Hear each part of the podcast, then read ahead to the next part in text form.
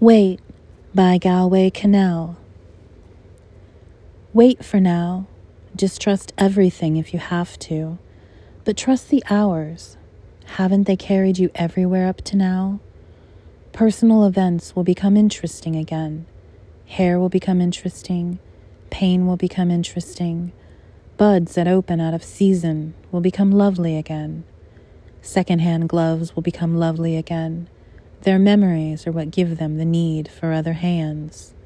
And the desolation of lovers is the same that enormous emptiness carved out of such tiny beings as we are asks to be filled. The need for the new love is faithfulness to the old.